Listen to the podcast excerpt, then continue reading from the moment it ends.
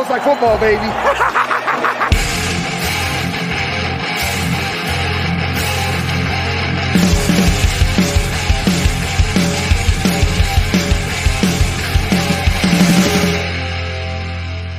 What's going on, everybody? Welcome into another episode of the Fantasy Football Smackdown. I am your host, Jake Hrip. You can find me on Twitter at Jake Takes FF. And joining me, as always, folks, you know him, you love him. And if you're looking for a cool cat to follow on Twitter, you can do so. Follow him at Kyle Month Eight. Oh man, see, I, I messed up my intro now. He is on Twitter at Kyle Month Eight, but but however, he's on this show all year long, folks. Give it up for Kyle August. Nailed it. The wording doesn't work so right. The way I, I tried to switch it up a little bit and give it a little bit of flair, and I'm like, oh, and then how do I talk about how he's here all year long and not just in month eight? Ah, hitting road bumps early. What's going on, man? Dude, it's good to be here. We'll cut you a break. I, I've uh I was steering the ship the last couple weeks. You know, we've we've had some fun talking draft strategies. Had Addison on last week. Had a blast talking about reality sports online. That was a ton of fun. But uh, man, I'm doing good. Fresh off of vacation, few days off, and uh, good weekend, and right back to it uh, here mid June. Football can't get here soon enough, though, man. Yeah, you know what? And speaking of that auction, I was thinking about that the other day. And actually, even today, I was like, you know what? I, I was thinking about some of the specific players I was bidding for. Mhm. And I was thinking, I think you, I think you were taking it a little easy on me in this draft. I think there was a couple points, like you know, we were going at it for Chase Claypool there. I think it got to a point where you were like, you know what? Ah, this is this is Jake's first time. I'm gonna let him have Chase Claypool. We went back and forth on Tyler Lockett. I think it was the same thing. I think you were like, you know what? I don't need to win Tyler Lockett. Let's let Jake win somebody in his first auction. Is there any truth to that? Dude, I I did not. I would never go easy on anybody, especially in fantasy Mm, football. But okay. I will definitely tell. I will. De- I wish I would have remembered more of the names too. And I'm sure I probably could just look at your team. But I, I, and in addition to those two guys, I definitely remember times where you and I felt like we're going head to head on players. And I'm like, in my, and I'm jokingly, like in the chat, I'm like, this is gonna be a rough podcast this week because you keep getting, you keep stinking up the show here by making me outbid. You know, you. That was it. So Yeah. it's, it's just funny, man. You know what? And for Tyler Lockett, I think for some at some point it got personal. It was just it was there was no one else bidding. It was just me and you back and forth and back and forth. I was like, you know what? I'm gonna win this player. And then all of a sudden, whatever I bid, I saw the time start ticking down. I'm like, oh, oh no, three, two, one. Like, ah, I, you know what? I, I instantly regret. I should not have paid whatever I paid for Tyler Lockett. I, I did the I did the same thing in another auction this year with Jerry. It was only because it was I was going head to head against Jerry. I was like, I'm not losing, and then like I paid Michael Gallup an obscene amount of money, and I was just like, oh no, what happened? But in the in that for that like ten seconds, you're like, this I won, haha. And now you're like, oh shoot, now I live with it. But uh, yeah, dude, it. I'm on. I'm usually on the wrong side of those. I feel like than winning, but like, but when you do pull it off, you're like, I got him. You know, like he got stuck with that contract. But unfortunately, I I'm on the other side most of the time. You have that like 10 seconds of glory, and then all of a sudden you're like, oh, great, I have to live with my decision now. Here I am with Tyler Lockett now, probably on a three to four year deal for way too much money. I don't even know where he's going to be in two years, but yep, that's how it goes in these auction drafts. You live and you learn. Uh, and, and in case you have not heard, folks, I'm going to transition here. The Fantasy Football Smackdown is streaming live to YouTube every single Monday night. So uh, subscribe to the DWZ YouTube channel so that you can catch as many live shows as you possibly can handle. If you're tuning into this one right now, then you see this sweet gear that I'm sporting on the show. Um, I, I don't even know if I should say what it is. Like I feel like I'm spoiling it. For the oh yeah, don't give it away. Yeah, yeah, yeah, you're right. The people who are here on YouTube, they're seeing that. Hold on, I'll Ah, look at that. Man, you guys are Mhm. missing out if you're not on YouTube. Yep, you can hear the excitement in Kyle's voice. You're really, really missing out. So, uh, like I said, co- uh, subscribe to the DWZ YouTube channel. Uh, you'll catch us every Monday night. Uh, if you can't hang with us Monday nights, you- then you're all good. You can catch us Tuesday morning. Make sure you're subscribed, subscribed to the podcast. Man, you know what? There is something to this hosting thing. I think that you need to do. You need to build like some momentum or get a little bit of rhythm going, like on a weekly to bi-weekly basis. The two weeks off is definitely it's leaving me stuttering. I can't find my words. Sub- Well, I and can't say subscribe, which is a problem. yes, if you can pronounce anything, it should be that. Uh, no, the worst is, and especially too, because I'm not. Uh, I wouldn't say I'm I'm the best host, but I definitely like my even my everyday English. There's struggles. So the worst is when you're doing a podcast is that once you mess up once, you may be okay. You can rebound from that. Second time, now it starts getting in your head. Yeah, and by like three or four, you're you know you're like that second baseman chucking it into the 18th row. You know, it's just how it works. So, uh, yeah. yeah. Well, now that you said that, now I'm totally in my head. But let, us keep uh, let's keep strolling through this episode. Uh, Absolutely. What two weeks ago it, uh, we had the episode, Kyle. You and I, uh, we started exploring a little bit of the zero RB strategy uh, and a little bit of the risk reward ratios surrounding that. Uh, I know we've kind of touched on it since then, but um, what what are your overall thoughts about the zero RB strategy? Let's wrap up that whole episode. Is there any hmm. any chance you might be doing a little zero RB this summer?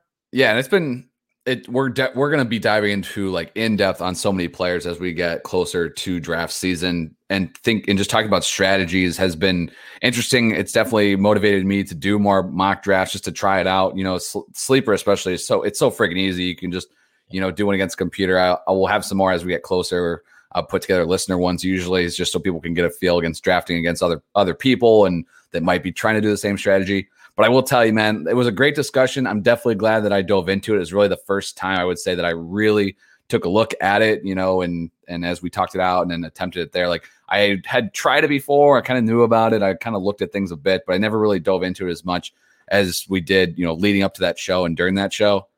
I'll tell you, man, I've done some mock drafts for that strategy, and it is it's just not my it's just not my thing. Like it's tough, it's man. It's not because you don't really eh, you don't know that the zero RB strategy works until like mid to late season when you see how everything plays out. Because a true zero RB strategy has RBs that you know the Michael Carters of this year, the Trey mm-hmm. Sermons, the rookies who have that upside.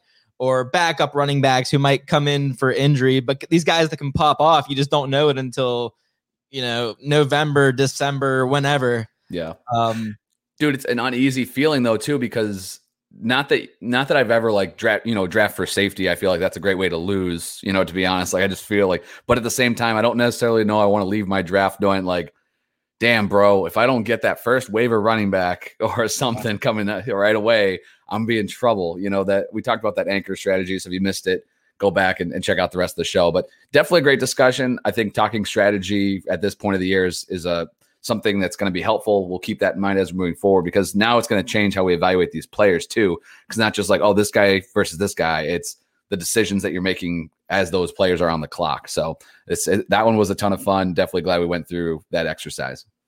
Yeah, and we're going to be moving into the wide receiver position today. But before we get into the bulk of today's show, I want to talk a little bit about some uh some of the more recent NFL storylines that have been going on here because there's actually a few interesting ones which is enough to get me excited. You know, as we sit here, middle of June, you know, storylines are, are hard to come by, and uh, there's there's a couple decent ones here that piqued my interest. Uh, so let's start with this one. Kyler Murray wants to run less. He was quoted saying, in quotes, his legs should be a luxury, uh, and the the offense can't be so one dimensional. Uh, as evidence of their performance as a whole, once Kyler started becoming a little bit more conservative running the ball like after week 10 mm-hmm. um so what do you take away from that quote? Is it you know it's it's always a bit concerning or a little more concerning to me when it comes straight from the player as opposed to the coach saying oh we want to run the ball less or the offensive coordinator saying oh it would be good if we started relying more on the passing game. But mm-hmm. coming straight from kyler what do you think about that? Uh, he said he wants to run less. I'd say wants are nice bro. Like you, you are you make this offense go because you have that aspect of your game even you know, and yes, over time these players, and we've seen it with, with Russell Wilson. I think like not, and he was never to the degree of a Lamar or Kyler, but like over time, you know, he's kind of dialed it back. He's played smarter um, from that aspect, and you don't necessarily you don't need you know that rushing production from Murray to still have a solid quarterback because unlike Lamar, Murray is still throwing the ball a ton. You know his you know his attempts are you know more normalized compared to Lamar, who if he doesn't have that rushing, you are screwed. Now we did see last year, you got a glimpse of it when Kyler stopped running. He was not great, you know, but in it, and especially in comparison because he was on freaking fire to start the year. So especially this time of year, and we'll get into more of these, I'm sure. Here, even you know some other examples, but like you, you definitely kind of you kind of tuck this away a little bit. You know, if you the more and more you keep hearing it, you know, it's kind of that like where where there's smoke, there's fire type of things. But for now, it's just kind of like, all right, I'm making a note. I'm not moving. I'm not overreacting to it. Um, I might take a look at, you know, hey, what was that? What were those stats really like when he wasn't running as much, right? Like, what is my floor here, maybe compared to what I thought? So uh, it's definitely yeah. If you're if you're drafting Murray at 102 at, among quarterbacks, then yeah, it's, maybe you're freaking out. but I think the smart move is to kind of just stow this away, maybe look at him from a different perspective, and then just keep keep your ear to the ground a little bit. Yeah, you talked for a second about how the stats were declining after he he began to run less. That was because of a shoulder injury. It, it was an injury. Yeah, I can't remember. I, am horrible with uh, remembering what the injury was, but I, I, I had him on my team, and I remember he got he got a little banged up, and yeah. he just stopped running. He just freaking stopped, and I'm just like, dude, you, I need this. Come on, bro, you got me all the way here. yeah, yeah, and just to put put that into perspective and refresh people's memory, from weeks one through ten, Kyler Murray, he was literally on pace for 1,070 rushing yards and 18 rushing touchdowns. So he was QB one, 30 fantasy points per game over that period of time. He was averaging 10 rushing attempts per game. I mean, it was just absolutely absurd. Um, but rest of season, uh, so that would be what week ele- weeks 11 through 17. Uh, he was QB 14, averaging 17 fantasy points per game. Uh, and that 10 rushing attempts per game dropped down to 6.6 rushing attempts per game, which when you zoom out doesn't seem like a huge drop in rushing production, but I guess you know that I, am assuming those touchdowns evaporated.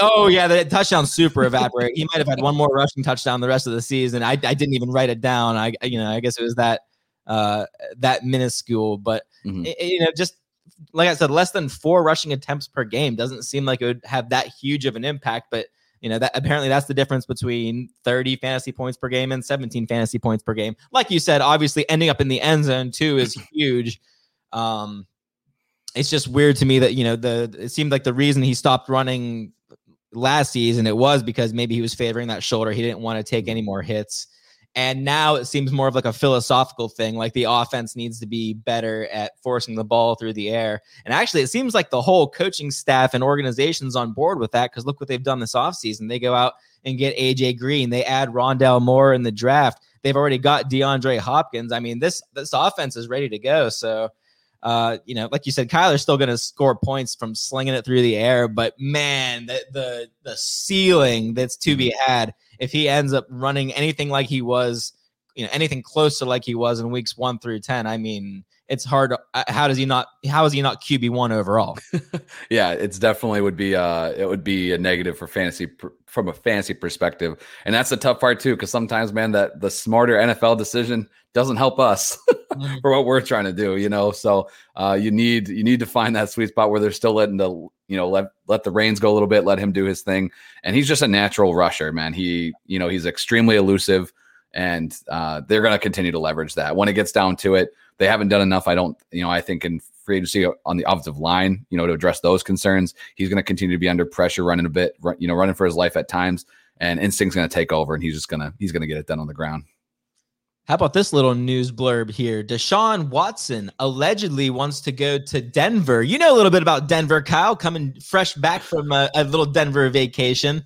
Yeah. Uh, but apparently, Kareem Jackson of the Broncos went on Aqib Talib's podcast. Did not know Aqib Talib had a podcast, but uh, you know, I'll, I'll, plug that. I would plug that if I knew what it was called, but we'll just call it Aqib Talib's podcast.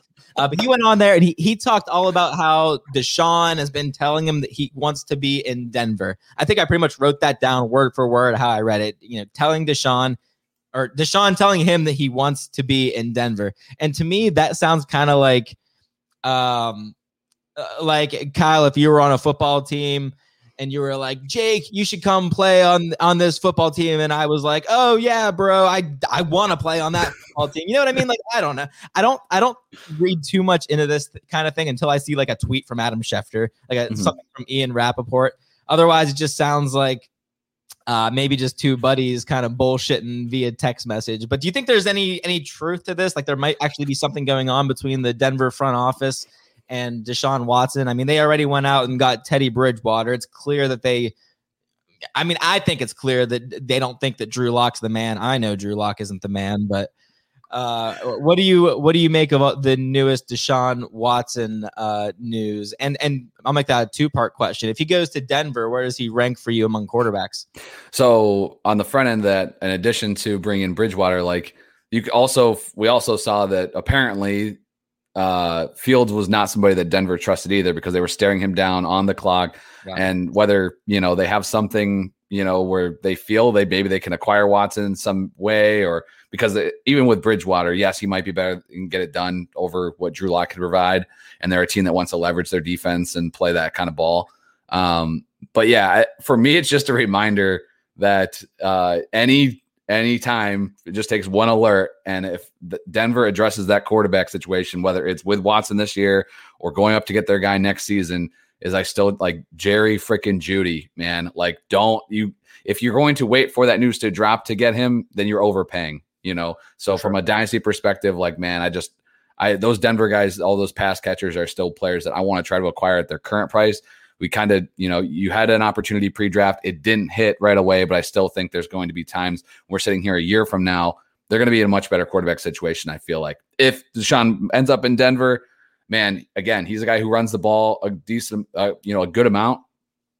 Uh, he was for me I'm trying to think back now because I had to bury him after all this recent news and stuff. Like for redraft this year, man, he's still out. He's going to be outside the top 12 because I also think that if he plays somewhere, if he goes to Denver, or is that assuming he's in Houston? Uh, either, Ooh. because the problem is I don't think he's gonna. I think he might play half the year.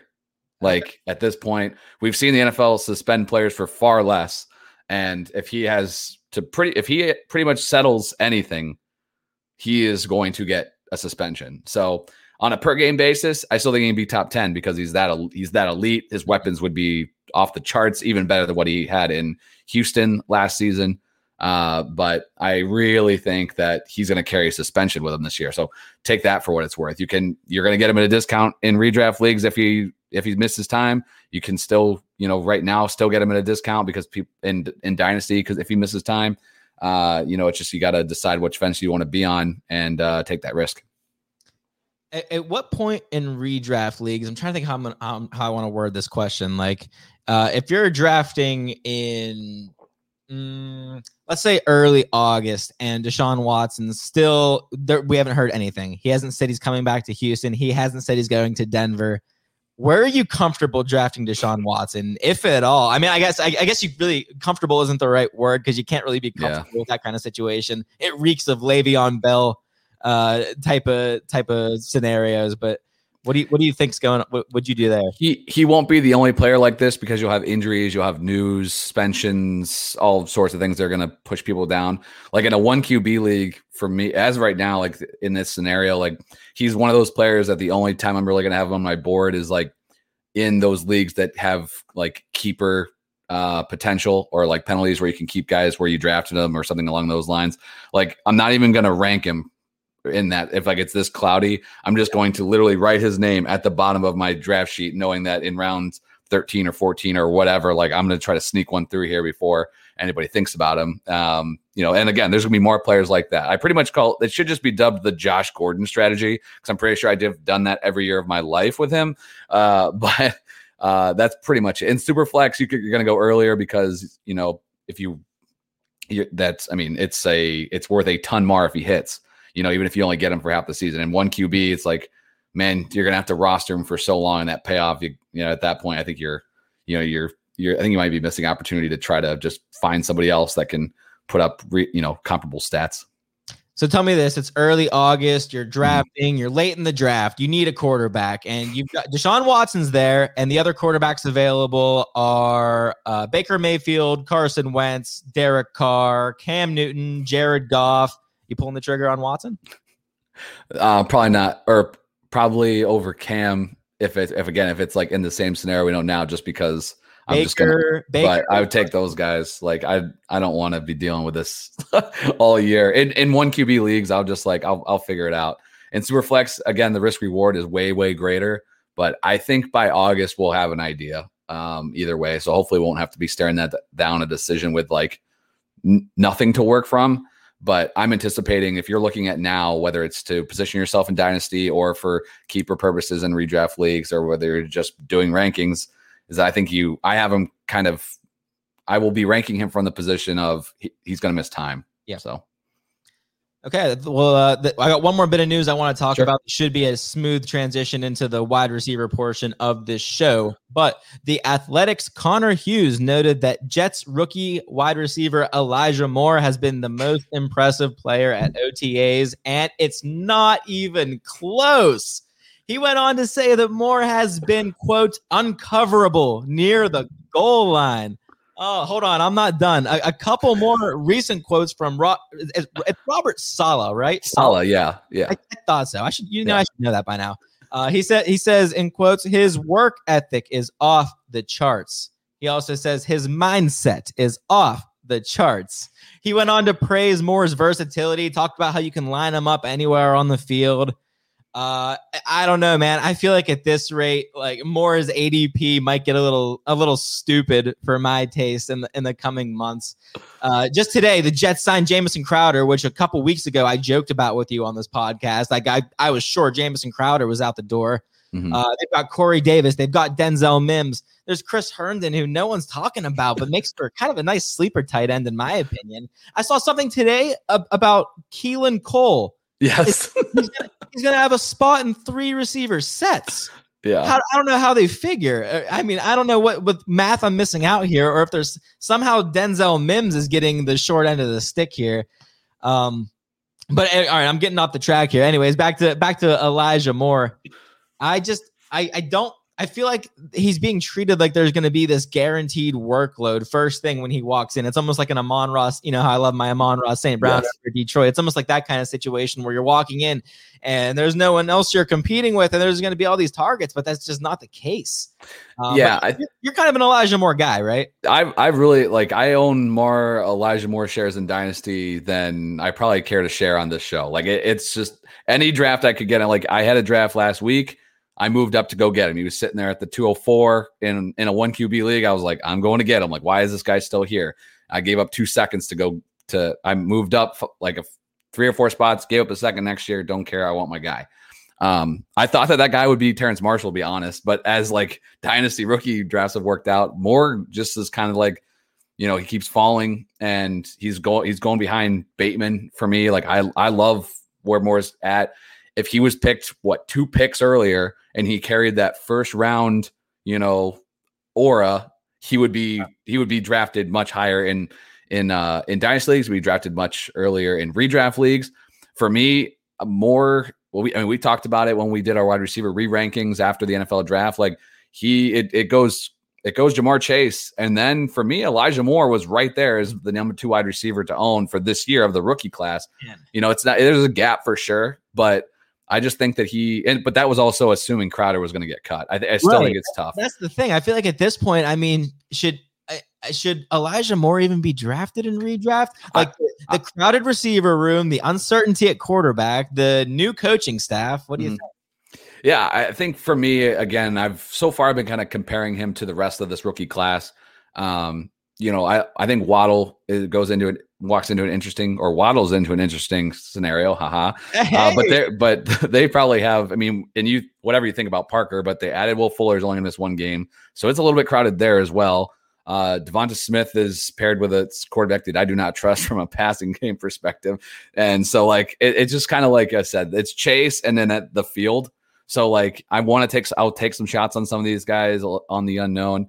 Um, do I wish Crowder wasn't there? Yeah, man, I think that would be killer for for more. I mean, he carries that slot, uh, you know, mentality from uh, from college. He saw a ungodly amount of receptions uh, during his time last year. Um, but I, I think, yeah, if this this hype is fun, you know, because he's a player that I was excited about. And I think he's somebody that you got at a re- very reasonable price in rookie drafts. Come redraft season, you know, he's he's going to be a guy I'm targeting, but I'm not. If this hype train keeps going, eventually he'll just outprice himself, and you're not going to get a return on round seven Elijah Moore. Like that's just not in the cards for me. So uh, if he sticks in the double digit rounds, even maybe even round nine, like I'll, I'll take a shot on him. But if he starts creeping around six, round seven, like no, no, no, no, no. Like there's too many mouths to feed there. Um, but uh, yeah, I well, and part of that too, I think you kind of mentioned it. Like there actually was, and this is all a lot of this stuff. Keep an eye on where it's coming from. The coaches, you know, even though it's coach speak, I'll I'll put some weight in that. When it's these guys that are speculating, like these beat reporters, like I think some one of the beat reporters said that he thinks that uh, Javonte Javonte Williams is going to be the starter, right? I don't really care what you think. Yeah. You know, it's June. You know, I'll talk to you later. You know, well, That's- well, Dude, that is that's actually a fantastic point because, and, and this is the season for that kind of stuff. Yeah. These reporters end up getting into training camp, and then you can get clicks on stuff like that. Javonte Williams is going to be number one. That got me. I read the same thing. I got a little excited. I checked it out. yeah, Uh, but I, I totally see what you mean. That could be the same thing here. Like, not to uh, discredit the Athletic's Connor Hughes, but I don't know who you are. I don't know if you know. I, I don't know Connor Hughes' resume or his relationship with the Jets or what was going on at practice that day. It might have been Elijah Moore day. They might have said, "Let's try to see how much we can get Elijah Moore the ball near the goal line." That could have been the objective of that practice. I mean, I. I don't know. I'm just spitballing here, but I totally get what you mean as far as like it definitely means a lot more if it's coming from someone in the organization or that player. and you got to and the coaches. You know, like I said, that hearing that stuff from them is good. Obviously, they made the pick, so they feel strongly about this kid's talent. So again, this at this time of year, you kind of take it for what it's worth, but. I don't think you ignore all this stuff, like even the negative report on Denzel Mims, where like it looked like maybe he wasn't really being featured much. Like Keelan Cole's out there in three wide receiver sets, tuck that away, you know, like you know, just kind of keep an eye out because the more and more you hear, then you start making adjustments. But yeah, I mean, Elijah Moore is somebody that I'm I'm really pumped for from a dynasty perspective. In redraft leagues, I'm I'm kind of waiting, seeing still who's that number two rookie receiver, and you know, a lot of that will come down to just draft day values. I think that covers the the bulk of anything remotely interesting going on in the NFL right now. But again, not bad for the month of June. I'll, I'll take what we can get. But let's talk a little bit more more about the. Uh, I'm all about more now. M O O R E. A little bit more about the wide receiver position. A little bit more of draft strategy as it pertains to the wide receiver position. Uh, Kyle, you know, I mean, from the drafts that we've been in together, I, dude, I love racking up, racking up those PPR monsters. I want those guys that when going into Sunday, I have no worries because I know that no matter what the matchup is, my guys are going to get volume. They're going to get double digit targets. You know, if I can make that happen without compromising too much skill level to any other positions, I'm all about it. Uh, you know, that's kind of what makes the zero RB strategy like almost worth trying. You know, the, the reward, assuming that you're able to muster up something in your RB slots. If you're able to make something happen there, then your reward is that you get a pair of wide receivers that are each going to catch 100 passes with your first couple picks. You know, you could take it a step further and do what we did in that mock draft and take a couple more wide receivers. Now in a PPR league, you're just automatically wrapping up points per reception. Mhm. Uh, uh, but but do you have any specific strategy when it comes to drafting wide receivers? You know, in any specific format? And I'll make that one a two part question too. How much of a difference does it make to you if you're playing in PPR formats as opposed to half PPR? Mhm. Does that kind of change where you're maybe willing to pull the trigger on your first wide receiver, uh, stuff like that? Yeah, uh, I'll go with the format specific first. Like for me, if I'm in a full PPR, uh, you know, whether it's whether you have three wide receivers or uh, in in a flex, uh, or even if it's two wide receivers, two flex spots, like if if I in PPR, I am treating those flex spots as pretty much as wide receiver slots, trying to get it fill that as much as possible. Um, and then I'm really treating my RB two slot more like a flex spot. Like I will just I'm going to create a little rotation for that. You know, maybe I- hopefully get you know three lottery tickets for that one slot.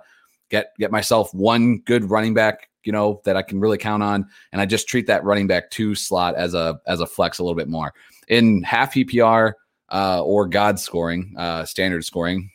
RIP.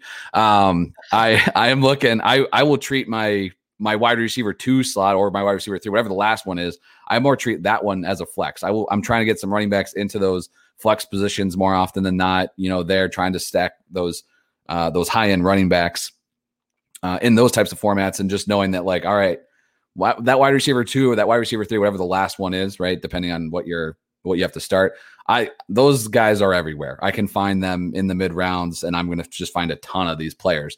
So that does make a difference for me. I definitely do make more of a you know aim for the wide receiver position because I I feel like you should always be playing with wide receivers in your in your flex spots. You know, obviously bye weeks will make you ha- have to adjust that a bit. Um, but I, that's my target. I want to have wide receivers for that flex spot. I don't want to have to sit there and roll out. You know, uh, uh, God, why am I blank? I should know him. Uh, Harris from the pa- from the Patriots. Sorry, I own him on every league. Uh, Damien Harris, and unfortunately, I love, the, I love how you defaulted to Damien Harris so hard that even when you forgot his name, you're like, no, it's Damien Harris. I- Can't get another running I- back. Damien Harris. I that dude, that dude is like somebody that I own him in leagues that are PPR, and I hate my life. I'm just like, I don't care. This guy could get he's if, when he gets uh, 15 touches, those are 15 attempts. There's no catches here, right? It's hilarious. You don't want those players. You get no catches as some sort of bonus. You don't even know. I, I, mean, I guess he, he went on a little bit of a run last year, but you didn't even know if he was getting the entire workload. Yeah. So I mean, I guess Damien yeah. Harris is kind of the perfect example. Yeah. Like I don't want those. I don't want those guys. You know, like I want the, you know, there's plenty of wide receivers out there. It can be, you know, the position is insanely deep. So it does differ between those two formats for sure. My strategy, though, generally uh, across the board too, is pretty much the opposite of that zero RB strategy we talked about before. Yeah. I want to load up on those big name running backs just because they it's the scarcity, you know, for, and especially in redraft leagues because we're all going for the same thing, right? We're all going to win this year. You got to you got to hit on those big running backs. You know, it's going to be really really difficult. Um, and as we've talked about, past strategy today, future shows this month is that there's not a guaranteed way to win. There's not a guaranteed way to lose. You can win, you know, going in different directions. It just what do you what do you feel comfortable with? What do you feel your strong suits are? If you feel like, man, I'm really good at finding those waiver wire ads and I at running back, then yeah, maybe you lean a little bit the other way. For me, I found that I feel pretty comfortable in my ability to identify mid round wide receivers that can turn into starters. So knowing that, I don't want to I I don't want to be sitting there like, oh man, I really like these guys around seven or eight. I already have five wide receivers, so I guess I'm just adding to my bench, and then the running backs are continuing to getting worse and worse and worse. So that's generally how I'm I'm leaning towards this position, uh, and it's one that is just extremely deep, and I feel it's the same way. And like that kind of gets tossed around. And I have some numbers for it we can get into here, but the the wide receiver position is just so freaking deep that it just kind of makes you feel even more comfortable when you're breaking it down. Yeah, I think our zero RB experiment a couple weeks ago is it kind of falls in line with what you're saying here. Uh, like in, in current ADP and and for the rest of this episode here, anyways, we'll be using Fantasy Pros ADP. But in current ADP, DJ Moore is wide receiver 24. So I think like right there might be the argument for waiting on wide receiver and being able to capitalize on some of that early running back talent. Someone like DJ Moore, dude, you can you know, put me on record saying this. I don't. I'm not listening, and I'm not saying it's gonna happen. But I think there's a there's a fine to solid chance that someone like DJ Moore ends up having more receiving yards than Justin Jefferson at the end of the season, who's being drafted eighth overall. Like it's a huge gap, but when you when you compare these guys side by side, uh, you know, if, if, this was the year DJ Moore just got drafted, then it would be a whole other story. We'd probably be drafting these guys in the same round. But we just saw Justin Jefferson explode for 1,400 yards as a rookie, so right away he's going to get that eighth overall pump. But but D or DJ Moore is that and and I think he represents kind of a nice line for like where I where I draw the line for my team's wide receiver one. Like if I was really gonna wait and I started yes. my draft with a couple running backs and I got me a little, you know, Travis Kelce or George Kittle up there, I might have a quarterback. Uh I think I'm still comfortable with DJ Moore as my wide receiver one. Um, so I'm, I'm kind of curious where, and again, using Fantasy Pros, ADP where you might draw the line like this is the absolute furthest that I'm willing to go. And if I don't take this wide receiver right here, I'm toast. I might as well just pay my league fee and I'll see you. so, and the and the other thing to put this into perspective, as of right now, and again, it's early. DJ Moore, at least what I'm looking at as well, and hopefully we're on the same page. Uh, and actually, I think I just figured out that I'm not, but um, it probably doesn't adjust it that much. It's around 60th overall. I mean, that's craziness, right? Like um, so yeah, I mean, he's definitely a guy. Yeah, 61 overall and half PPR right now over at Fantasy Pros. Yeah, you know, I had it on PPR. That was my bad. Oh, good. I was on standard scoring, so we none of we weren't ever near each other really on this for this.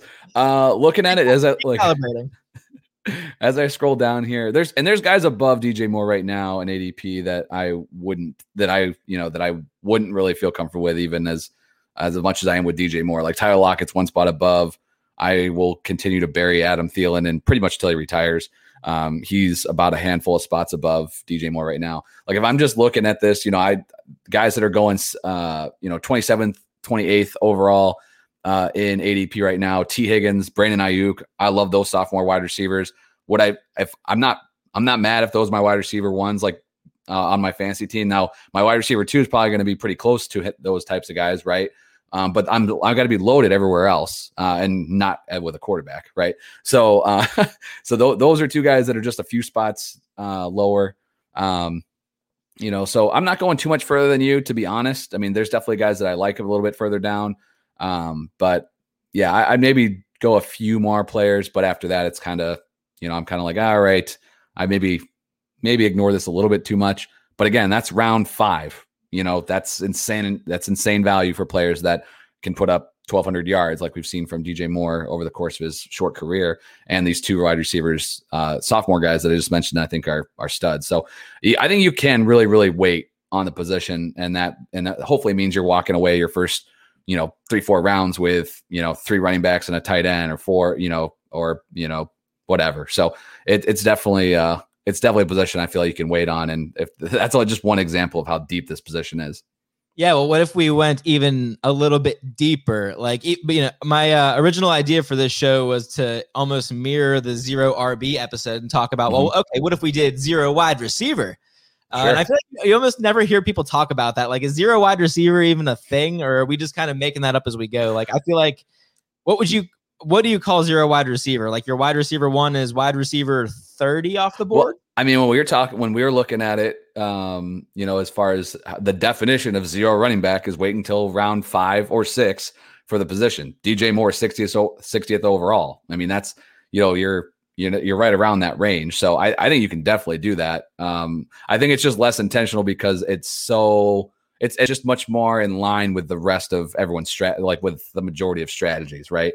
But I will say, you know, I, I've definitely be, if I can get a shot on, one of the elite tight ends, you know, over even if uh, he's going head to head with a receiver, like, you know, yes, in that moment, you know, I might like Jefferson, you know, or Ridley over, you know, Travis Kelce, right? But it, the value that I'm going to get there for him having Kelce in my tight end slot versus the receivers, I can just fill in those other wide, you know, in place of those those wide receiver names mid draft. That's that's a trade off that I want. So I will I will say that for this year, and whether I'm overly intentional about it or not, you know, as far as going to get that tight end, and I'm sure we'll talk about it this uh this off season. But if it comes down to it, and I don't like the running backs that are there, I will lean towards picking up the tight end over the uber elite wide receiver, just because again, I do feel so confident that this position is is extremely deep. It doesn't make these guys bad players, but you know, when you're factoring in, you know, the position scarcity at running back, it, I mean, it the cliff is much steeper at tight end.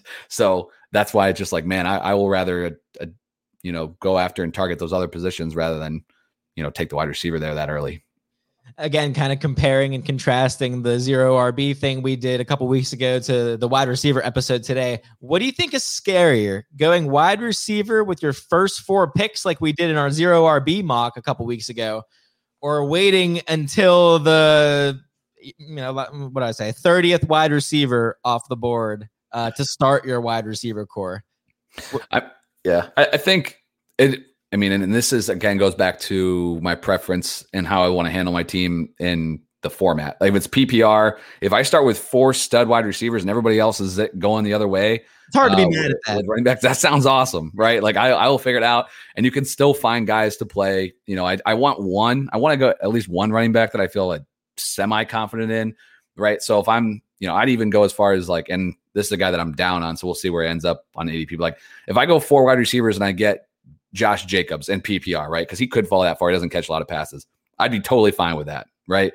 I feel like, man, I am absolutely freaking loaded. I have at least one running back, and I will Tarik Cohen it up later on with those yeah. types of guys, and I'll be fine because my receivers are just freaking studly. So in PPR, I would be I would be scared if I waited went zero wide receiver, I think. But in half, man, I, I would I would if I went straight wide receivers in that format, I would probably be scared of that. that's that's an important caveat too. Like if it's PPR format, it's tough to wait until wide receiver 30 to finally dip your toe in the water. Mm-hmm. Uh, I'd have a I, and man in PPR, I'd have a tough time waiting outside that DJ Moore range for my first receiver. Yeah, I feel like, and that's and that's probably something I'll do even more homework on this year. Again, I've done it in the past, you know, too, just trying to see what that where that cliff is at, right? If you know what if I, uh, you know, what is my what are my options, and you know, if I have to address this position later, how much am I giving up here? Is it a point and a half a game? Is it two points per game?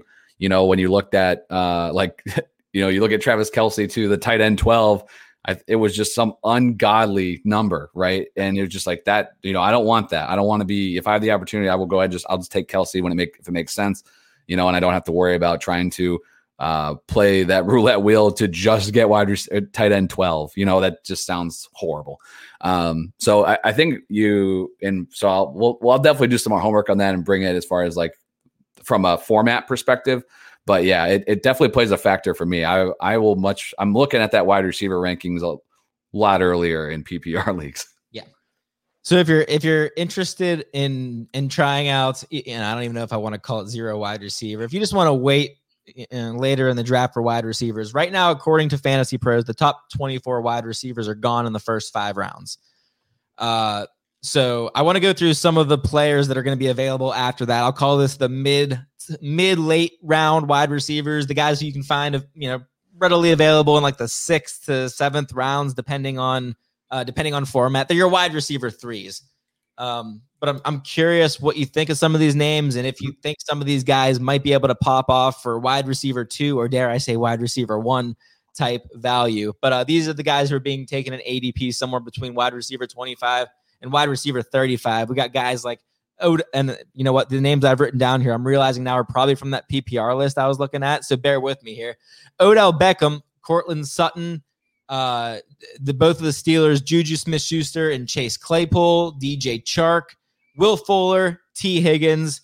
Kyle, anyone from that list standing out to you? Anyone that you really like that uh, m- maybe stands out to you over another? Uh, I mean, I really like I really like Tee Higgins still. I if people are down on him because there's more Chase landing there. Oh, I and they are. That's a, that's a mistake. Like I, I think Higgins is going to make a jump. Uh, as much as I love Tyler Boyd, it's probably going to come at his expense as well. They're going to throw the ball though, just a, just a crazy amount of times. Like I'm pretty sure if I, if an if there was a measurement of ass ton, that's how many times the Bengals are going to throw the ball this year. It's going to be ridiculous. How, how many ass tons? Exactly? How many ass tons? Yeah, a billion ass tons. uh, no, Higgins is the guy that jumps out to me for sure. But every name that you listed there besides Odell Beckham Jr. for me is those those guys are wide receiver twos. Like on for my teams, like I feel really what's confident in those guys wide receiver deal, twos. What's your deal with Odell Beckham Jr.? I, I feel like I feel like this guy he's got to be a lock for a thousand yards, right? Like my the, the main concern for me with Odell Beckham is like I don't know if the touchdowns are going to be there. Like he doesn't seem like that uh I don't know that Uber I, I, don't I mean he's still an alpha receiver. He's still Odell Beckham Jr. I just don't think the touchdowns are going to be available in this offense. Uh, I think I don't know off the top of my head. I think he had like six or four or in some order when he's been with the Browns, but I want to see that number jump up and then pair that with a thousand receiving yards, and then I'm happy. But I still feel like a thousand's doable, right? Uh, yeah, I mean, a thousand yards is doable. I don't think that that, especially now. I mean, I guess whatever that calibrates to over an extra that game. That, that, doesn't make him a, a super desirable wide receiver. Um, but, but I mean, you're in on Jarvis Landry, right? So it's not the offense in particular; it's Odell Beckham that you've got beef with. I think they're both wide receiver threes. And if Odell Beckham's name was Jehoshaphat Jones, we wouldn't even be talking about him where he's at right now. We think that he has this upside that he hasn't had since he got to Cleveland because they just don't throw the ball enough and they're not efficient to enough on offense that they're going to get him what he needs to do to be a wide receiver too. In my opinion, like he might get there, he could finish, t- you know, just you know, twenty four, but no, man, I don't think he has top twenty upside. That's his new nickname forever on this show. I'm going to be like. So, uh, you know, week seven, wrapping it up. Jehoshaphat had about 50 yards and a touchdown. Nice day from Mr. Jones. Yeah, dude. I, he's just a guy that I get. I think if you just blind resume him compared to other people, other receivers that are in this range, man, and he's been around enough. Like when you when you talk about Claypool and Higgins and Aiyuk and you know and even Chark, you know, like I just feel like man, I they have some un- unknowns to their game still. They're in situations where I think we we feel like it could pop a bit in Cleveland and with Odell Beckham over the course of his career outside that first season and a half. Like it's kind of just been meh, you know, but he carries, he's, he has the name and he'll go earlier than I will take him. So maybe that's just it. Maybe I just know I'm never going to actually roster Odell Beckham Jr. ever. what about Courtland Sutton? He's another one of those names that I brought up uh, in that list. And last time we saw Courtland Sutton, it was 1,100 yards and six touchdowns in his sophomore season in the league. Mm-hmm. Um, you know, he's it seems like he's a bargain at where he's at right now. Wide receiver three value.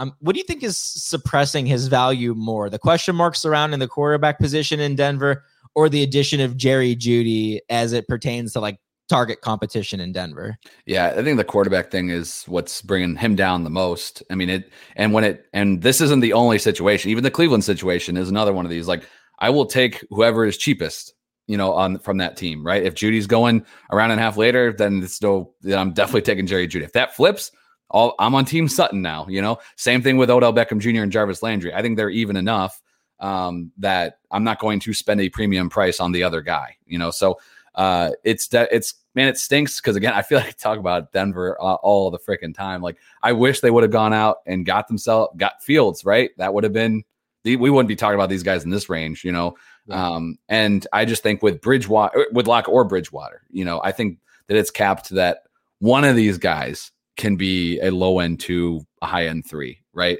And then that's it. I don't know if they can sustain both of them at the level that we would want for, you know, consistently feeling confident enough to plug them in our our lineup. But that's also what you're looking at, you know, with this strategy. If you're waiting and you're taking one of these guys as a starter on your team, you're going to collect a few and then you have to just know, like, I'm playing matchups. And you have to, again, what do you feel comfortable doing when you leave your draft? I feel comfortable as hell identifying wide receivers that are, you know, that could break out. But also, too, I know that I have an edge over a lot of people in my league because I'm going to put the time in to know that I'm going to get the right matchup call, right? When you have a lot of options, if you if you hate making that tough call and every week, like, damn it, I keep choosing the wrong guy. All right, well then switch it up. Don't give yourself so many options. you know, that's one way to do it. So, uh, yeah, that's the tough part with these guys. It's just what do you feel confident in? I think Sutton, I mean, I'd love for him to actually have a quarterback, but that's the thing that's pulling him back for me. Well, you know, there is a rumor that Deshaun Watson. there is. yes, you know, it could happen. If you'd listen to Aqib Talib's podcast, Kyle, you would know these things. Uh, I, I haven't dabbled in the Aqib Talib podcast yet. I, I was scrolling through, you know, Apple Podcasts, and I and I'm like, oh yeah, there's the War Zone. You know, uh, never, nope, no, no Aqib Talib podcast forget him. hey, make sure you check out the Dynasty Warzone. Give us five stars. After you're done with that, go ahead and check out Aqib Talib's podcast. Leave him five stars. And four stars. Uh, yeah, leave, leave yeah. four stars and a review that says the Fantasy Football Smackdown sent you here. Exactly. Let them know. Gotcha. Take that, Aqib. We're starting a podcast for you with Aqib Talib podcast. We don't even know the name of it. It's on. uh, I also mentioned uh, that two of the three Pittsburgh Steelers are available in this wide receiver three range: Juju Smith-Schuster and Chase Claypool. Uh, last season it was kind of just disappointment all around. I, I mean, not to the worst that it could be, but all to, all in all, a, another disappointing season for Juju Smith-Schuster. Chase Claypool, on the other hand, serves passing expectations, putting together all kinds of touchdowns. Big rookie year for this guy. Um, and then, you know, I didn't even bring up Diontae Johnson. He's getting picked in the top five rounds right now. Mm-hmm. Um, and, and my my first take, I guess, on the Steelers offense as a whole, like I feel like defenses are going to really struggle to stop this Pittsburgh Steelers offense. You know, you, you hear all this all this talk and debate about the offensive line and what they're going to contribute or lack thereof uh, in, in the offense. Uh, but I think the addition of a guy like Najee Harris, that's the kind of guy that I think can elevate an entire offense. He's going to be a stud on the ground. Um, and I brought this up a few, probably a few months ago, a couple months ago. I don't know, but I, I said that you'd be seeing these videos online now of Najee Harris lined up in the slot, receiving catches, and he's doing that. He's catching them behind the back. He's putting on a show for his audience.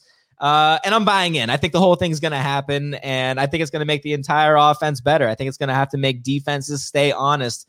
Um, you know, if, if, covering Diontae Johnson wasn't enough, then you've got Chase Claypool. If that wasn't enough, you got Juju. Oh, and now you've got Najee Harris coming out of the backfield, who's also going to uh, be a, a big time threat to catch passes. You've got to respect what he can do on the ground. Uh, all that being said, I you know I'm still I'm stuck, man. I, I think this is going to be a debate until you know September 1st and I I I pretty sure I've asked you this 10 times maybe since we've started podcasting together but how do you have these three ranked right now between Diontae Johnson, Juju Smith-Schuster and Chase Claypool? Uh, uh, and is it pretty much just like throw them in a hat or pick, or do you have some sort of like reasonable process behind your thinking? Well, and the thing that makes it most the most entertaining discussion point, I think, too, is like there are a ton of great duos in the in this league. And there are teams that have a solid wide receiver three. You know, like I'm going to end up with you know Tyler Boyd will be the three in ADP once we get there, but like I'll end up with some Tyler Boyd, Michael Gallup. Uh, I think you know your your your boy Antonio Brown's making a case. You know to be considered as uh, one of those the like one of the first wide receiver threes on his team drafted for fantasy. That is a very long category, but his he's in the running. if you think we're not going to talk about Antonio Brown, you're mistaken. But, yeah. but, but, for the Pittsburgh guys, it's all like, man, they're all kind of bunched together. Um, we all we saw success from all of them last year, even though Juju was disappointing from expectations. He had a fine year. Yeah, kind of helped by the touchdown, but that's fine. For me, it's one of those things. It's like it. What's your appetite? You know, do you want extreme upside? I think you're going Chase Claypool. Now, I'm not taking him over. Now, he's right ahead of T. Higgins and Brandon Aiyuk. I don't really think he's, I have those guys a tier ahead. So, but I think the most upside goes with Chase Claypool. Do you want something kind of, you know, steady? Do you a target, a fan of targets? Diontae Johnson's your man, right? Do you want kind of that, uh, you know, the, you want to Goldilocks this thing? Juju Smith Schuster, right? He's just he's just right, right? That's he's a good way to look at it. It's almost like when you're putting together like an investment portfolio or a retirement plan, and they're asking you your uh, like your risk ratio or whatever yeah. they call it. It's been yeah. a while, but you know, are you, are you a high risk person? You know, mm-hmm. you you want a little Chase Claypool? You want to get that big reward at the end of the day, or you want to play it safe and you know stick with the the targets you're gonna get from Diontae Johnson? I think that's a good way to look at the and, and uh, debate the three receivers in Pittsburgh. Yeah, I, and Juju for me, I think he's just right in the middle there. Um, and it helps. That, like the reason I keep getting Juju in in mock drafts and on teams is because he's coming in last. You know, yeah. according to ADP right now. And uh, you know, and I mean, and don't even get. I mean, on for dynasty, he's the only one who can escape Pittsburgh after Ben leaves. So like that's why I love him for dynasty. But True. for redraft, he's the cheapest. So I will take him. You know, and if he gives me a thousand and seven again or whatever, well, he was he was just under a thousand last year. Uh, yeah, man, that's that's great. He's going to return that for you. Um, I love he's going right now just behind. He's a, just just behind Chase Claypool, but 74th, 75th overall. That's I mean that again, that's a guy I feel real comfortable with as my wide receiver too. Um, you know, especially so. This is why I'm going to wait to these mid rounds and grab guys like that. Yeah, there's already some sweet names you can get in, in round six, round seven. Now let's talk about guys, your late round wide receivers, guys who are available outside of the eighth round. I'm talking outside of the top 40 wide receivers on Fantasy Pros ADP. Uh, we'll get started with all the Colts. Correct me if I'm wrong, but T.Y. Hilton, Michael Pittman, Parris Campbell, every single one of them is going to be available. So you can go ahead and get the Colts wide receiver one at no cost uh, Curtis Samuel, Antonio Brown, Mr. Big Chest himself, uh, Jaylen Waddle, Mike Williams, Rashod Bateman, Rondale Moore, Amon-Ra St. Brown. You get into the, uh, you start to get into those rookies. Uh, but tell me what names stuck out to you uh, that I just mentioned there, or better yet, why don't we just start with that entire cult picture? Uh, and I'll ask you the same thing that I asked you pertaining to the Steelers. You know, rank those three for me uh, for redraft 2021. Yeah, I think it's like uh, you know when you're going to the store and you want you want some Oreos. That's a Steeler situation, right? Yeah. If you want if you want uh, you know chocolate sandwich cookie that's this situation this is the great value right this yeah. is like this is the generic version of the oreo cookie yeah you want to you want to go get some crackling oats cereal that you're going to the indianapolis colts store yes that's yeah. one for you old school listeners. Yeah. So for me, I I like Pittman the best of the three. I I think uh, you know he's somebody again. If he was drafted just a couple picks earlier, he would have been a first rounder, right? And like that's but the difference that people have in their mindset that oh this guy's a first rounder versus second or third or you know day two guys. Pittman was an early second round pick. They invested in him. He when he was out there, you know, he showed he showed some promise, but he just was banged up all year, and uh, you know they were especially trying to lean on JT uh, in that second half. Um, so I like Pittman the uh, the best of the three. Um, even if he is the most expensive, when you get down this far, uh, he's 46th overall or, or 46th amongst wide receivers, 121st overall right now. He's a guy that I think now with Carson Wentz, a little bit different type of quarterback um, in this offense, and go ahead into year two. Uh, you know, he's he's definitely not in my top five, you know, sophomore wide receivers, but dang, you know, I really do like the upside. So I'll end up with him, you know, a bunch. So I would rate a Pittman, Hilton, and Campbell. I I just think I don't have a ton of faith in Parris Campbell yet. The dude is just banged up all the time. So if he and he's going last of the three, I'm pretty sure. I don't even know where he is on this list. So I don't know. I'm I'm I'm very sure you're right. Now listen, here's the thing. This is where you're contradicting because typically you want the best, the cheapest of, of Yes. a trio here.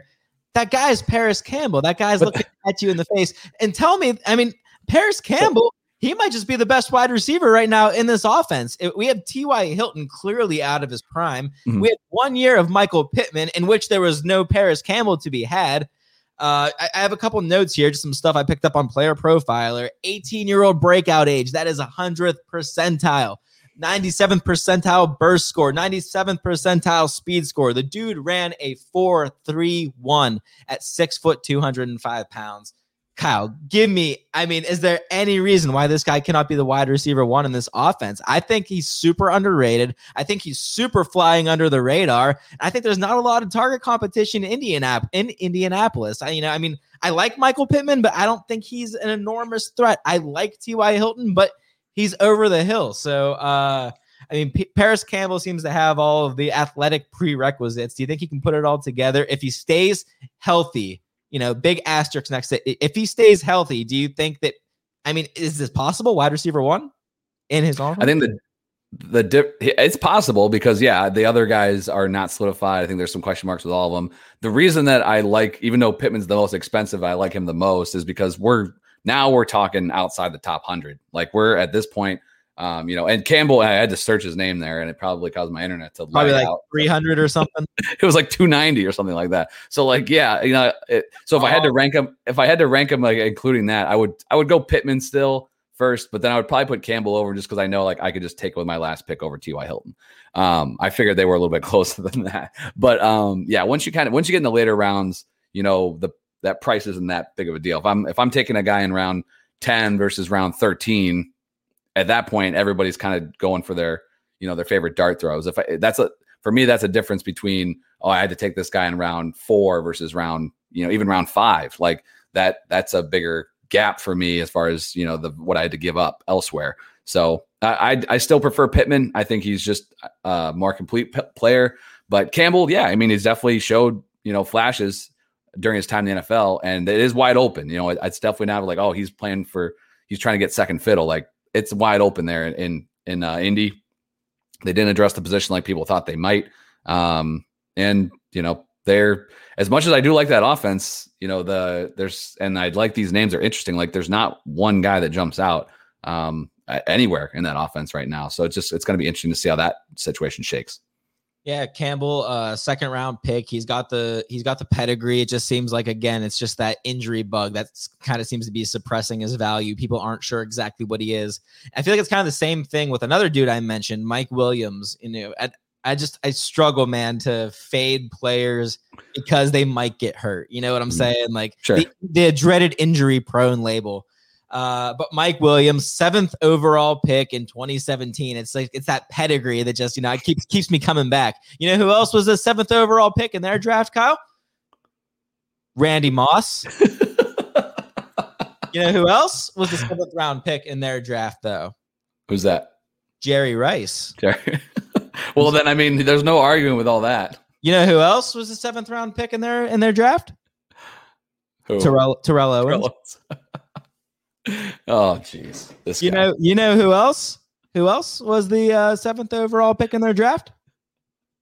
I have a feeling you're going to tell me. Tim Brown. So this makes Mike Williams You know, you know, those guys. you know who else was the seventh overall pick in their draft? Andre Johnson. I think at this point your dad is off. I was wondering how long I could go before you finally called bullshit on I'm like, me. what the hell are we talking about here? Like, there's no way all these guys were No. overall. What are the odds? what the hell? Uh, no, I just googled like the all-time receiving list, and I was like, this would be funny. Yeah, I was. I'm like, that All doesn't sound right at all. But I, I'm like, he's the one saying it, not me. So I I'm like, oh, yep. Jake, Jake did the research. I Go guess. ahead. Yeah, I don't know this guy. Uh, no, actually, Mike.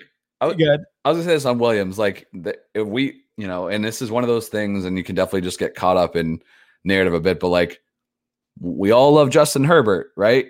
And I love Keenan Allen, and he's gonna ball. But like, they lost Hunter Henry. They didn't really bring in anybody else of significance that we're expecting to contribute right away.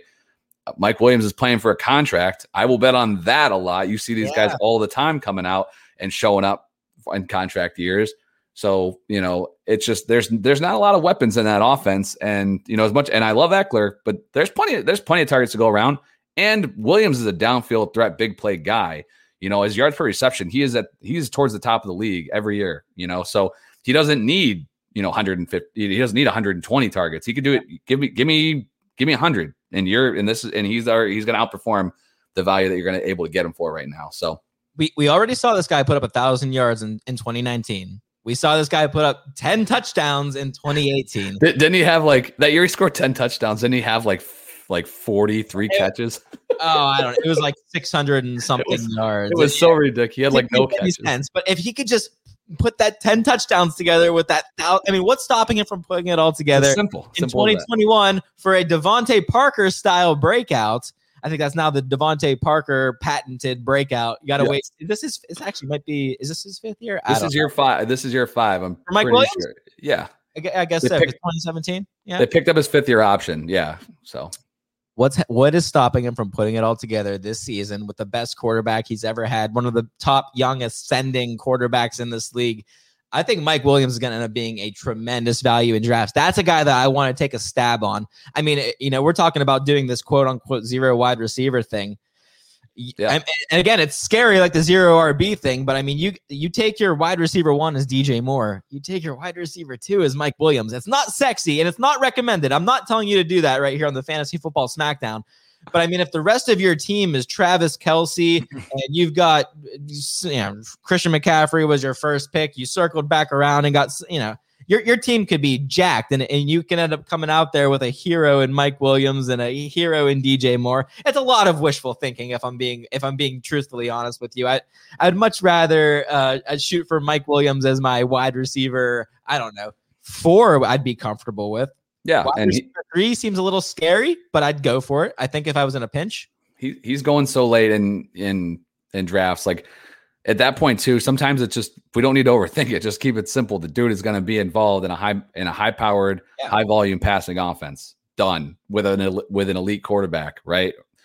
Give me that. You know, sometimes it's just that easy. Just find those guys.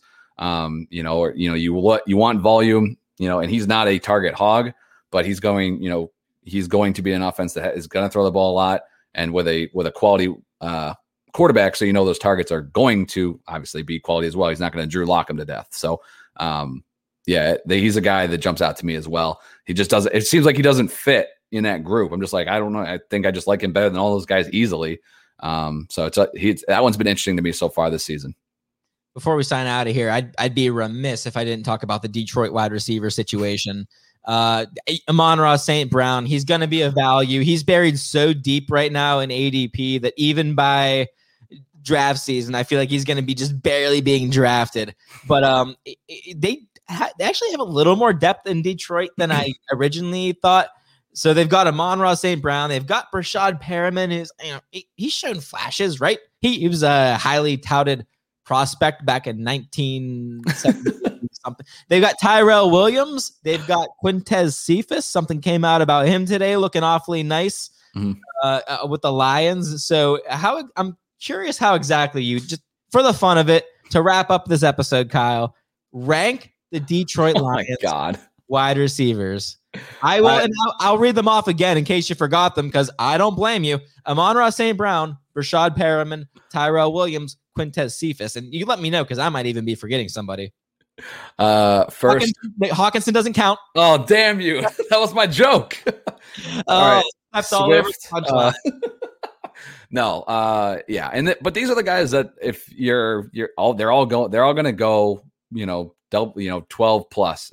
You know I'm feeling like right, and if somebody wants to reach any lower than that, then that's on them. But this is an offense like sometimes you just got to look at like man. I wish it wasn't. I wish the alternative wasn't uh Tyrod, Tyrod, whatever he wants to be called, Taylor in Houston. Like that's a team that's going to be chucking the ball a lot too. But you know, as weird as it sounds like, I'd rather have Jared Goff throwing the ball 650 times than you know they're not going to throw it that much with Tyrod under center. So sometimes there's these there's these types of situations where like the defense is crap. There's no other premier guys, so people someone's going to fall into 100 targets here. Um, for me, it's Tyrell Williams. Uh, you know, do I love him more than anybody else? Am I that passionate about it? Not really. But when they're all going to go borderline undrafted, I will take Tyrell. He's he's shown it. He stepped up for Keenan Allen a few years, just a few years back.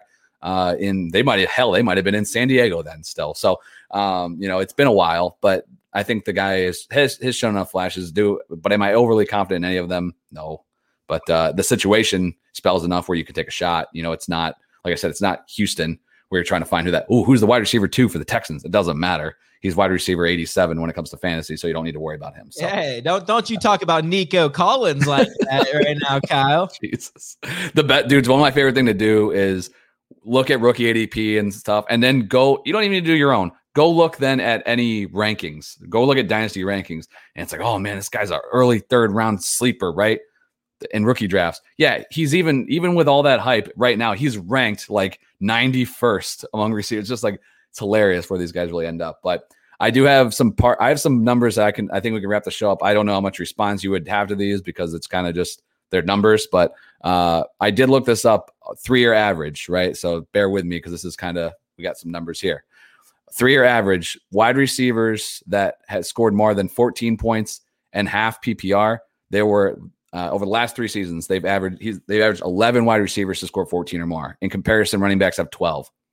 Uh, wide receivers to score between 12 and 14 points, 11 compared to running backs at nine. So we're running backs kind of have an edge there.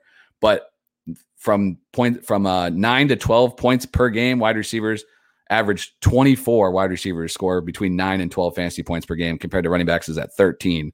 So overall, on average, players to score at least nine points per game. There are 47 wide receivers on average over the last two years compared to running backs at 35. You're talking about 11 extra players that are getting you in that range compared to the running back position.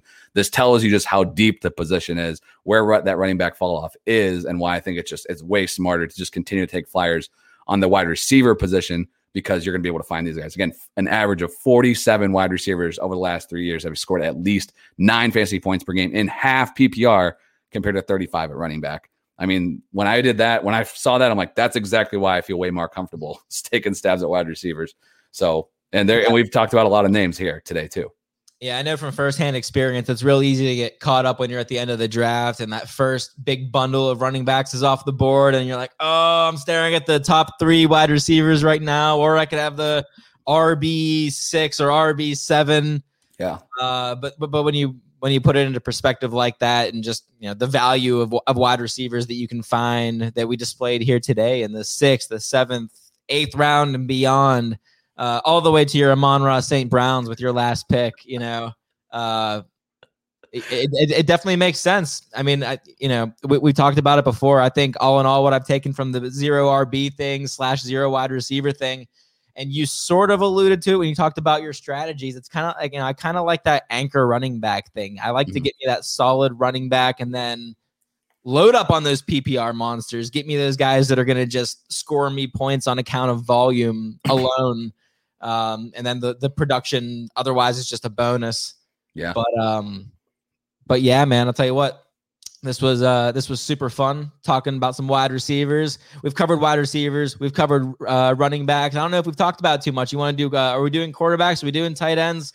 What do we got in store? I mean, we de- we definitely are going to cover these positions, talking some strategy. We might have something special in store for next week too. People just have to tune back in, uh, mainly because I don't know yet. Uh, but uh, I, and as we part this off too, man, I think the only guy that might get more pub than Aqib Talib podcast on this show over the course of this year is going to be Amon-Ra St. Brown. That guy is going to be on every damn show. When we talk tight ends, Amon-Ra St. Brown's going to make an appearance. Yeah. It's going to be tight ends, Amon-Ra St. Brown, and Aqib Talib. there we go. All right, man. Well, this has been a ton of fun, Jake. Thanks for hosting. This is uh, a great discussion. Again, keep doing those mock drafts. Get a feel for what these draft rooms are going to look like come August. You can follow Jake on Twitter at Jake Takes FF. You can follow me on Twitter at Kyle Month Eight. Subscribe, rate, and review the show. Again, don't forget those four star reviews for Aqib Talib's podcast. And rate, and when you rate, put the FF Smackdown in the in there and watch us on YouTube because now you can see Jake's awesome shirt. We'll catch you guys next week. Until then, see you later.